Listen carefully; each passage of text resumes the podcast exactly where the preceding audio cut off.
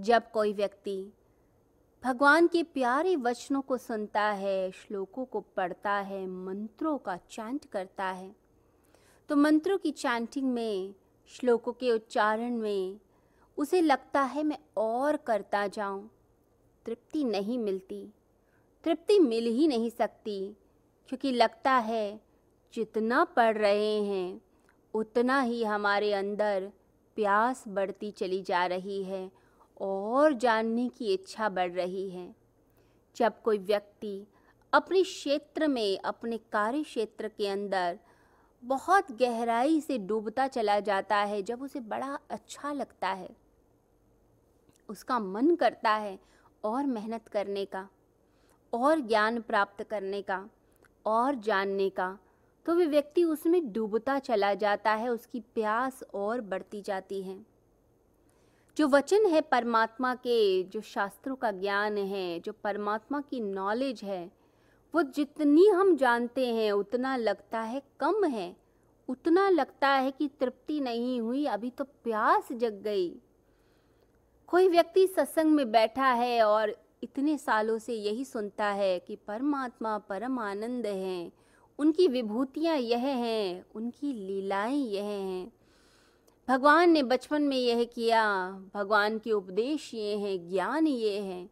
इतना कुछ सुनते सुनते एक प्यास जागती है कि जाने तो सही, एक बार चले तो सही, क्या है वो चीज़ जिसके आनंद में ऋषि मुनि बैठे हैं, जिसके आनंद में साधक बैठे हैं और इतना आनंद लूट रहे हैं, इतने ध्यान, इतनी गहराइयों में पड़े हुए हैं। इसका मतलब है, कुछ तो है चल के देखना पड़ेगा। तो वो लक्ष्य के लिए इतने सज्ज हो जाते हैं, लक्ष्य, सब कुछ।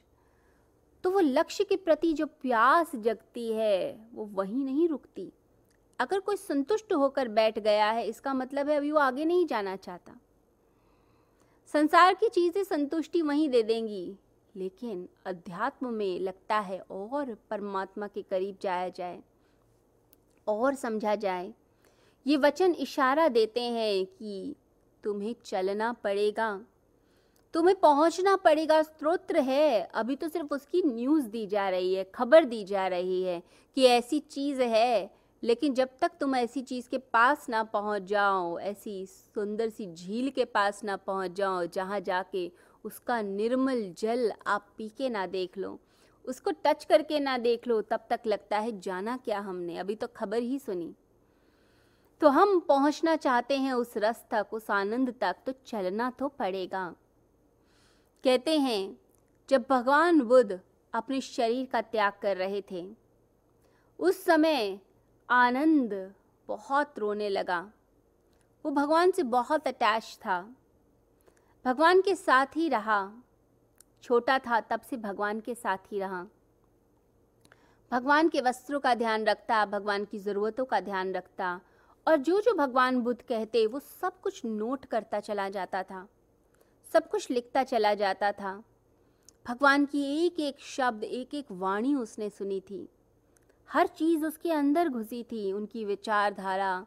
जो वो कहते हैं, जो वो समझाते हैं, जो वो समझा के लोगों में परिवर्तन चाहते हैं, वो सब कुछ उसकी आँखों के सामने घटा था।